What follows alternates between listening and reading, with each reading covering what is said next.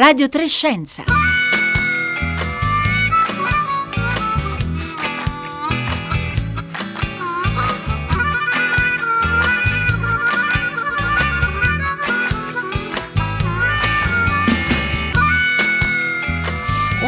e 30, buongiorno da Rossella Panarese, tra poco ci collegheremo con Juan, dove si trova l'infermiere di area critica Francesco Barbero e che sta in questi giorni aggiornando anche noi italiani sulla situazione a Wuhan, la metropoli cinese cui, dove si è attivato il coronavirus, di cui appunto in questi giorni stiamo eh, parlando a proposito di, ehm, di contagi che insomma, qualche minuto fa erano 2794 tutto il mondo, naturalmente in gran parte eh, in Cina. Allora, Francesco Barbero sta seguendo eh, per il, la piattaforma Medical Facts, la piattaforma di Roberto Burioni, una corrispondenza in cui racconta cosa sta accadendo appunto a Wuhan. E poi, e poi avremo con noi anche Roberto eh, Burioni, epidemiologo virologo, e poi ricorderemo insieme anche la figura di un medico che quasi vent'anni fa, Carlo Urbani, nel 2003 affrontò l'epidemia di SARS. Lui si trovava da noi in Vietnam. Purtroppo morirà il 29 marzo del 2003, ma è ricordato ancora oggi come colui che salvò molte vite, proprio non solo individuando il virus, ma anche mettendo a punto alcune procedure di comunicazione e di contenimento. E poi Oggi è la giornata della memoria e quindi ne parleremo anche noi. Buongiorno anche da parte di Paolo Conte. Mandateci se li avete i vostri ricordi di Carlo Urbani al 33556 34296 e allo stesso numero tramite sms e messaggi di WhatsApp. Mm, girateci anche le vostre domande alle quali eh, risponderanno appunto i nostri eh, esperti. E poi vi ricordo anche che ci sono i nostri eh, canali eh, Facebook e Twitter dove siamo presenti come Radio Trescenza col 3 scritto in cifra. Buon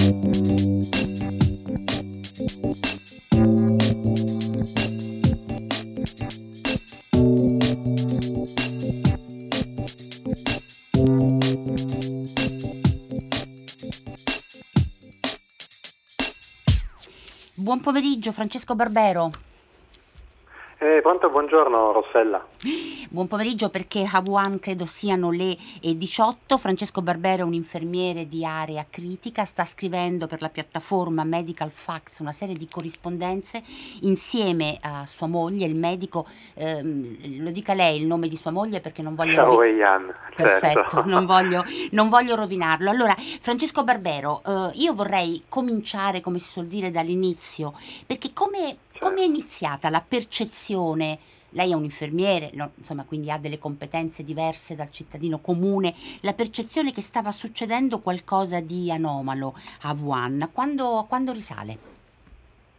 Beh, intanto io il 27 dicembre stavamo facendo un corso di, di, primo, di primo, soccorso e di rianimazione in un ospedale in centro a Wuhan, eh, non lontano famoso market, eh, dal famoso mercato ittico dove tutto è iniziato e una delle nostre colleghe che era là eh, in realtà stava riempendo WeChat di, di messaggi eh, tra colleghi eh, che appunto condividevano preoccupazioni per quelli che erano dei primi casi registrati di una polmonite insolita eh, che avrebbe poi richiamato anche ovviamente la, alcuni esperti per valutare i pazienti. Proprio quel giorno del 27 dicembre infatti eh, nella, nella, sede di Huhu del Central Hospital di Wuhan eh, alcuni esperti del CDC erano anche andati appunto a visitare questi pazienti.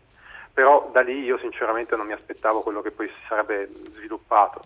Con il 31 dicembre il, un comunicato ufficiale appunto che parlava di numerosi casi di polmonite eh, e alcuni di questi critici, 27 appunto i casi di cui 7 critici, e poi e nei primi tre giorni appunto di gennaio una chiusura di un market improvviso con una sanificazione forse anche affrettata che non si sa, ma oggi in discussione che probabilmente abbia cancellato anche un pochettino quello che poteva essere un materiale che poteva aiutare un pochettino a individuare meglio quello che poteva essere eh, la, quelli che potevano essere gli animali dove è avvenuto questo spillover eh, che ha portato a questa infezione. Sì, quando, quando do, l'animale da cui è avvenuto il salto di specie, per così dire, certo. eh, quello naturalmente è, è molto eh, importante, come sanno bene eh, i virologi. E Francesco Barbero, Poi le cose sono andate avanti, eh, le prime comunicazioni ufficiali, poi c'è stata la proiezione degli epidemiologi dell'Imperial College di Londra che ha forse aiutato a dare delle, dei dati più eh, veritieri e poi siamo arrivati la scorsa settimana all'isolamento dall'esterno e anche al blocco del traffico eh, privato. In questo momento com'è la situazione della città, cioè quando si esce a Wuhan? È una città svuotata, eh, ma non svuotata in realtà, semplicemente stiamo tutti quanti in casa. Eh, il personale sanitario che lavora in ospedale, i nostri amici e colleghi eh, che sono in prima linea, eh, hanno paura di andare a casa perché loro hanno bambini, hanno, hanno genitori anziani e questo è un virus che si è visto eh, colpisce in particolar modo e in maniera più seria e critica eh, gli anziani, le persone con, con una, un'età superiore ai 70 anni. Almeno questi sono i primi dati che venivano distribuiti all'inizio. Uh-huh. Eh, quindi c'era grande preoccupazione e i colleghi si sono trovati eh, insomma, quasi sfrattati. Eh, difatti alcune catene alberghiere, eh, forse invitate dalle autorità, hanno aperto le porte per lasciarli appunto dormire qualche ora tra un turno e l'altro.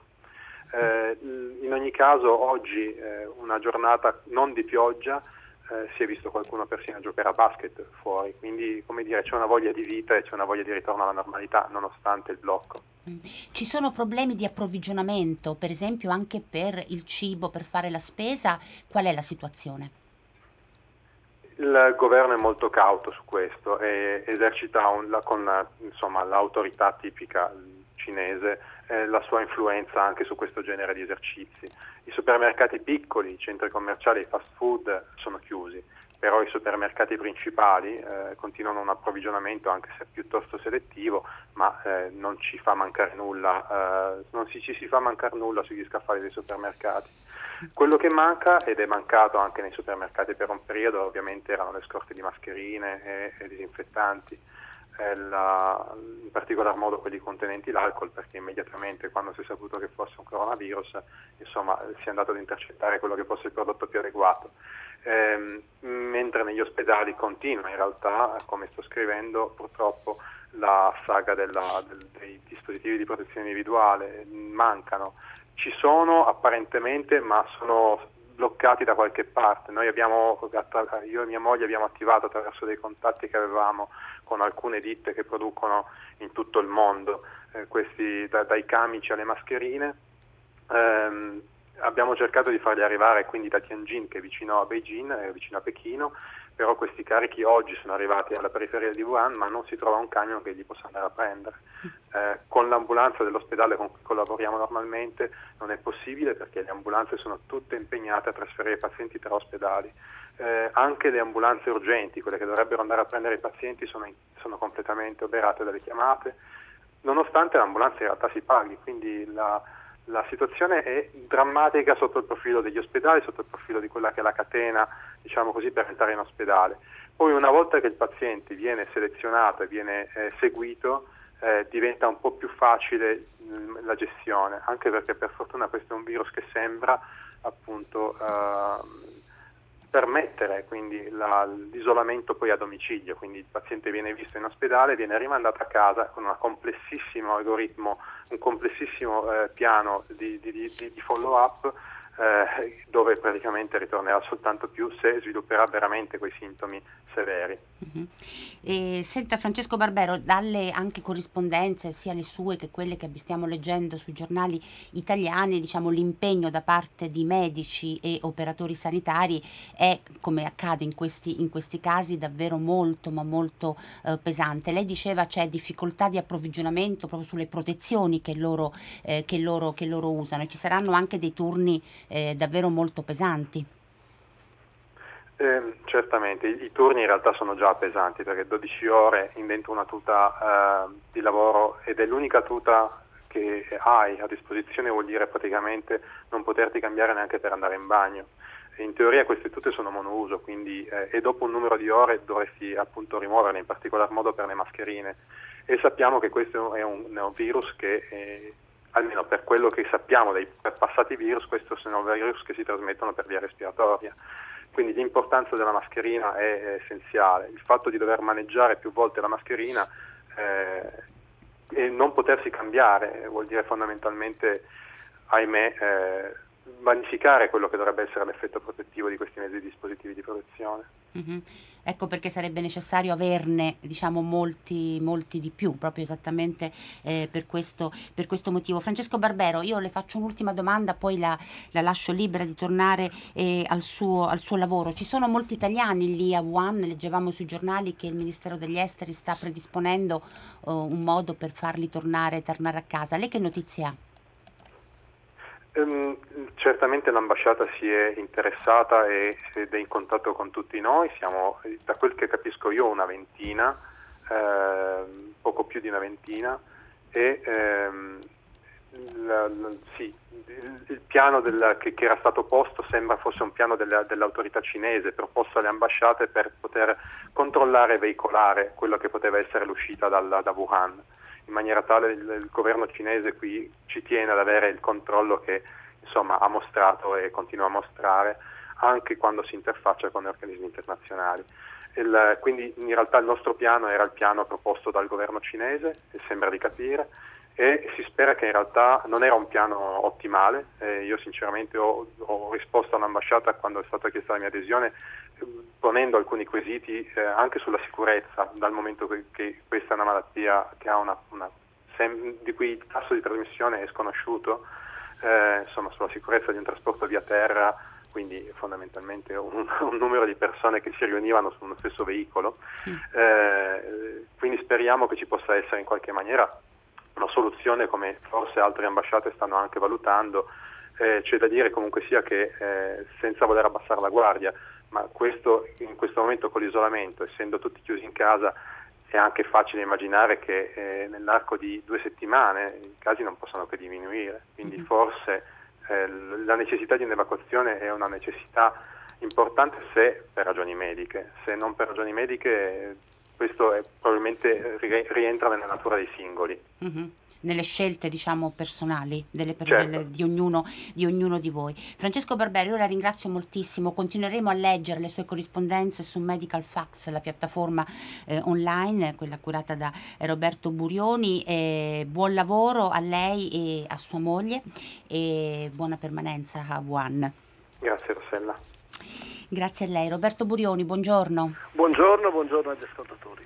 Ecco, la sua piattaforma online Medical Fax sta eh, seguendo da una parte quello che accade a Wuhan attraverso le corrispondenze di Francesco Barbero, che ancora ringrazio per, averci, per essere stato il nostro ospite, e dall'altra dando gli aggiornamenti su quello che epidemiologi e virologi eh, mettono in campo per cercare di, eh, di capire eh, la, la, natura di questo virus, la sua possibilità di infettare, la sua capacità appunto di, eh, di uscire anche dall'area eh, della Cina come ha già fatto. Roberto Burioni, in questo weekend sono accadute delle cose. Io partirei innanzitutto dall'articolo di Lancet, quell'articolo che ha seguito una famiglia tornata da Wuhan e, e in cui ha riscontrato che una delle, delle persone che facevano parte di questa famiglia, un bambino, era sintomatico diagnostico pur essendo portatore del virus. Lei ha scritto sul, sulla piattaforma, questa è davvero una brutta notizia. Ci spiega perché? È una, è una brutta notizia perché in questo momento noi non abbiamo una terapia, noi non abbiamo un vaccino,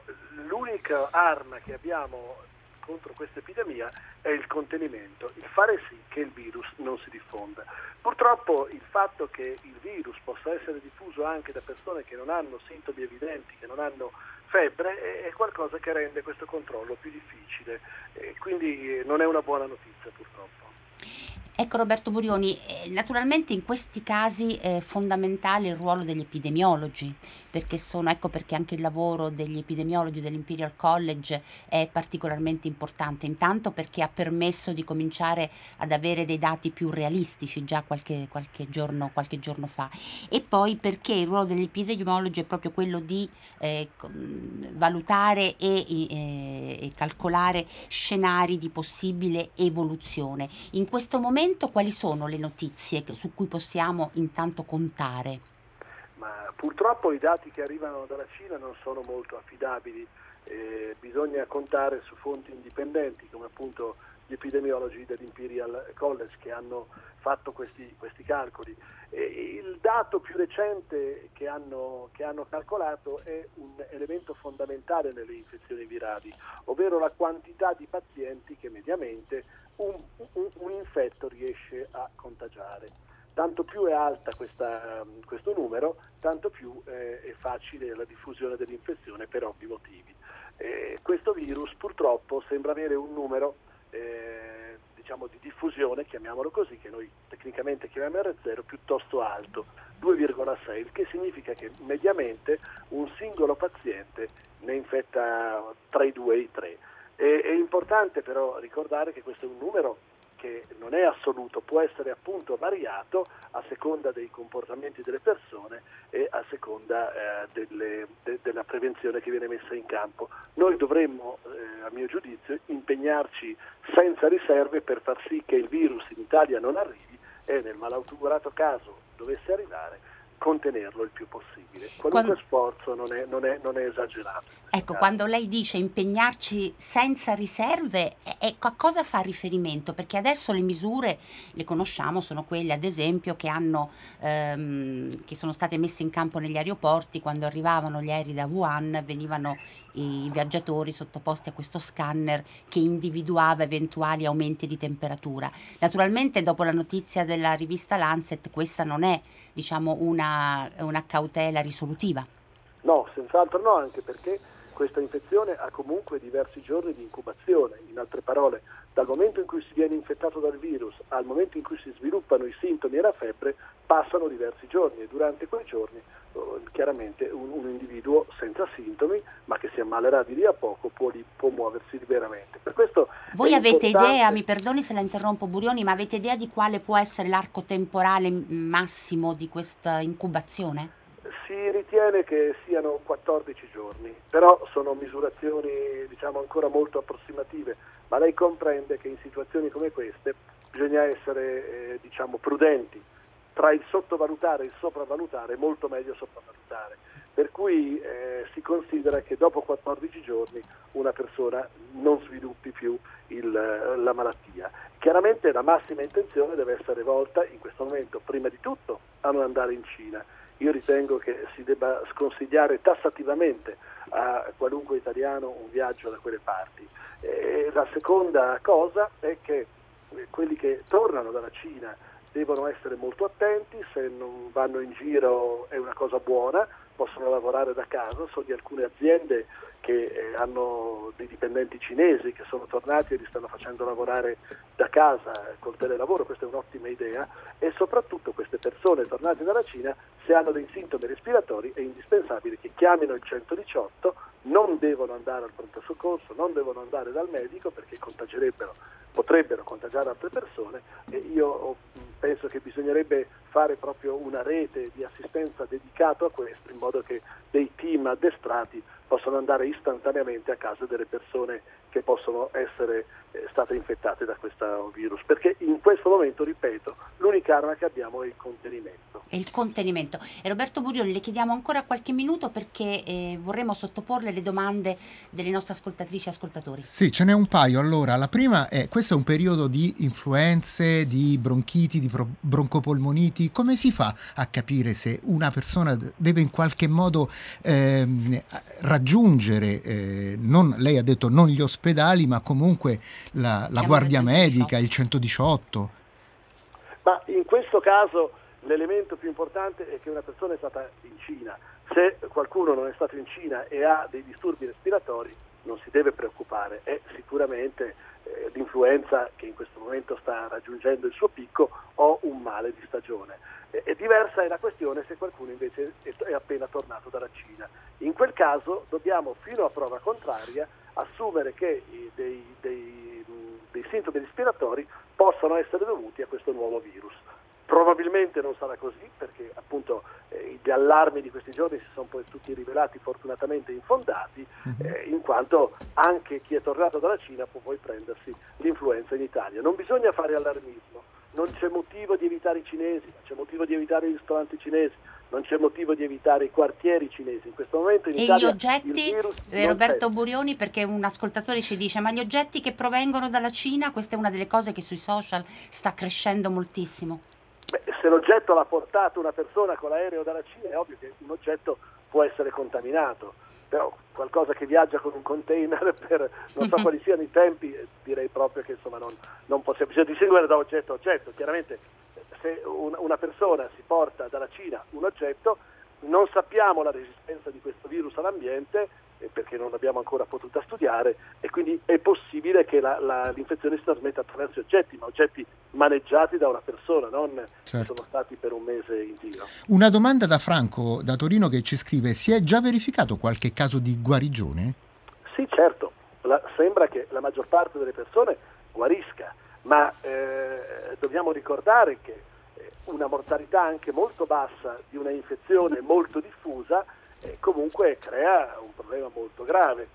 Per citare un esempio, la, uh, spagnola del, la influenza spagnola del 1918 guariva nel 98% delle persone, però quel 2% è bastato a fare eh, tanti milioni di morti, quindi mh, mm, non sappiamo quant'è la, la, quello che noi chiamiamo il case fatality ratio, cioè quante persone muoiono sugli infettati, appunto perché non abbiamo un'idea precisa del numero degli infettati. Di quali siano eh, il numero degli, degli infettati. No. Roberto Burioni, la ringrazio moltissimo per essere stato qui con noi, ci, ci risentiremo se lei sarà così gentile di tornare eh, ospite della nostra trasmissione e intanto invito anche gli ascoltatori e le ascoltatrici se vogliono essere eh, aggiornati anche a seguire Medical Facts che è la piattaforma che è curata da Roberto Burioni e dove Francesco Barbero, che prima abbiamo eh, ascoltato, appunto ha le corrispondenze da eh, Wuhan. Sono le 11.51 minuti, oggi è una grande corsa, una grande cavalcata, abbiamo molte voci e io vorrei dare il benvenuto a Cristiana Pulcinelli, giornalista scientifica che è qui nei nostri studi. Buongiorno a tutti. Cristiana Pulcinelli nel 2003 ha scritto insieme a Pietro Greco ed Enrico Girardi per gli editori riuniti un libro che ha per titolo Contagio. Erano appunto era subito dopo la SARS, appunto la sindrome acuta respiratoria severa che nel 2003 fece molti morti e, ed ebbe diciamo una grande diffusione, una grande preoccupazione. Anche la SARS era causata da un coronavirus diverso da quello di cui oggi stiamo parlando, però eh, Cristiana Pulcinelli, anche se abbiamo pochissimi minuti, è, è interessante ricordare quello che accadde quasi vent'anni fa e ricordare il ruolo di un medico italiano, un grande medico italiano che è stato Carlo Urbani, che di SARS è morto il 29 marzo del 2003, ma che in quel mese in cui è stato chiamato eh, da noi, era già da noi, ha, ha fatto la differenza per così dire. Chi era Carlo Urbani? Carlo Urbani era un medico eh, che aveva esercitato il medico anche come clinico in, eh, prima, diciamo, nel, nel, mala- nelle, nell'ospedale di Macerata, nelle malattie infettive, e poi però aveva scelto un'altra strada, aveva scelto di fare il medico di sanità pubblica, sostanzialmente di non, non occuparsi tanto del paziente singolo, ma invece della salute di una popolazione, di una comunità. E quindi in questa veste eh, aveva lavorato prima come Medici Senza Frontiere e poi diventando anche tra l'altro il presidente in Italia e poi con l'OMS. E proprio per l'OMS è andato eh, nel 2000 eh, in Thailandia, in, eh, scusate, Vietnam. in Vietnam ad Hanoi eh, con tutta la famiglia peraltro, si era trasferito con la moglie e tre figli. E, ehm, e proprio da noi eh, viene chiamato il 26 febbraio del 2003 eh, quando un paziente che era un cittadino americano di origini cinesi viene dal, da, da, Hong Kong e eh, non si sente bene, comincia ad accusare i primi sintomi di quella che ancora non si sa cosa sia, però diciamo di una malattia sconosciuta, viene ricoverato in eh, in un ospedale, nell'ospedale francese di Hanoi e ehm, i medici pensano lì per lì che si tratti di influenza aviaria, che perché nel 97, pochi anni prima, c'era stata un'epidemia che aveva causato anche dei morti ehm, eh, di influenza aviaria, e quindi diciamo sono un po' sconcertati, chiedono aiuto all'OMS, alla chiamata risponde Carlo Urbani, che appunto sta ad Hanoi eh, proprio eh, per conto dell'OMS. E lui va direttamente? Lui va direttamente, cioè no, la no. cosa diciamo eh, ehm, anche particolare diciamo, della sua risposta è che lui si infila il camice, non faceva più il medico da, da vari anni ehm, perché faceva un lavoro di organizzazione della sanità, diciamo, ma invece si infila il camice e va, va e eh, visita il paziente, comincia a diciamo a, in realtà passa le sue giornate lì. Eh, raccontava alla moglie che lui insomma usciva la mattina prestissimo e tornava la sera molto tardi, passa le giornate in ospedale, organizza diciamo, la risposta in qualche modo, ma soprattutto lui capisce che c'è qualcosa che non va, che questa polmonite atipica non è una polmonite atipica come le altre, diciamo, ma ha delle particolarità. E quindi eh, che cosa fa? Sostanzialmente tre cose. Individua che sono però fondamentali per la, il contenimento dell'epidemia. Primo, individua il caso, cioè individua che questo è un caso particolare allerta l'OMS e quindi dice ci troviamo di fronte a una cosa strana, abbiamo bisogno di aiuto, fate venire delle persone da fuori, eh, comincia a mettere in atto delle, eh, delle, misure di protezione, quindi questi medici che inizialmente non usavano mascherine, non usavano tute, niente, diciamo erano così nudi in qualche modo di fronte al virus, a questo nuovo coronavirus, comincia invece a, eh, eh ad obbligarli ad utilizzare delle misure di protezione e poi soprattutto dopo qualche giorno fa una riunione con, insieme all'OMS con eh, il vice ministro della sanità del Vietnam e lo convince a, eh, a mettere in pratica delle misure di, eh, di contenimento e di, di, quarantena. Quello di cui diciamo. stava parlando Roberto Burioni, l'importanza sì. delle misure di contenimento. E l'opera di Carlo Urbani è stata riconosciuta da tutti è stata riconosciuta da Kofi Annan che era allora a capo delle Nazioni Unite, è stata riconosciuta naturalmente in Italia dal Presidente e dallo stesso Presidente del Vietnam. Senza Carlo Urbani quella epidemia avrebbe avuto ancora esiti più eh, severi. E questo è il ruolo dell'operatore pubblico sanitario. No? Assolutamente, che è un ruolo complicato perché, come diceva appunto un, un, un epidemiologo inglese e operatore, diciamo un, un, medico di sanità pubblica, se si dà, eh, diciamo, si, si, rischia di sbagliare spesso, no? quasi sempre, perché se si dà un allarme troppo presto si è allarmisti, se lo si dà troppo tardi, eh, al contrario, si rischia diciamo, di far partire un, un'epidemia e, e, di avere conseguenze disastrose. Quando eh, l'epidemia finisce, eh, beh, non si sa mai se perché il virus si è in qualche modo attenuato, ha attenuato la sua forza, ha attenuato la sua capacità di, di espandersi, o se perché invece sono state le misure che lo hanno contenuto, insomma, le misure prese che lo hanno contenuto. Sta di fatto che però, ecco, il caso di Carlo Urbani e del Vietnam è stato particolarmente eh, eh, significativo perché il Vietnam è stato il primo paese che ha bloccato l'epidemia, cioè l'8 aprile loro hanno dichiarato che non erano più affetti, mentre poi l'epidemia ha continuato ad andare avanti per alcuni mesi. Quindi, ecco, diciamo... Ecco, poi ricordiamo insomma, che sono state molte le vittime di, della, della, SARS, mm, credo 900, più di 900 morti, più di 8.000 persone che sono stati contagiati in tutti i continenti. Io vorrei ricordare alle ascoltatrici e agli ascoltatori che chi ha voglia di eh, ricostruire e riascoltare la storia di Carlo Urbani, Wikiradio ha dedicato a Carlo Urbani una bellissima puntata eh, che trovate sul nostro sito curata da Lucia eh, Bella Spica, trovate su raiplayradio.it. Grazie Cristiana Pulcinelli di essere stata qui e con noi, sono le 11.57 eh, minuti, è stata una puntata molto accelerata, avevamo molte cose da dire, vorremmo concluderla facendovi, oggi è la giornata della memoria, Radio 3 fa molte cose e le stiamo ricordando, in particolare eh, in, sul nostro sito Monica Donovan Onofrio ha messo insieme 12 podcast che raccolgono le testimonianze di sopravvissuti e sopravvissute della Shoah. Noi ne ascoltiamo un piccolo estratto dalla testimonianza di Goti Bauer e con questo vi ringraziamo e vi salutiamo e lasciamo la parola appunto a Goti Bauer. Nella mia stretta famiglia ne ho perso quattro, i miei genitori, mio fratello e mia sorella. È il momento più doloroso, il momento più tragico, quello di vedere giorno dopo giorno arrivare i convogli, scendere famiglie intere e i bambini, bambini di qualsiasi età, che, che si avviavano verso le camere a gas. È un, ritorno, è un ricordo talmente doloroso, talmente penetrante che non ci ha mai abbandonato. È una visione che, che non si dimentica. È il malessere di non poter fare niente, di non poter impedire, di non poter aiutare, di non poter avvertire. È un, un ricordo che straziante, che a distanza di decenni a distanza di tutta la vita è ancora talmente vivo, talmente presente alla memoria che è difficile descriverlo, è difficile farlo capire. È proprio così.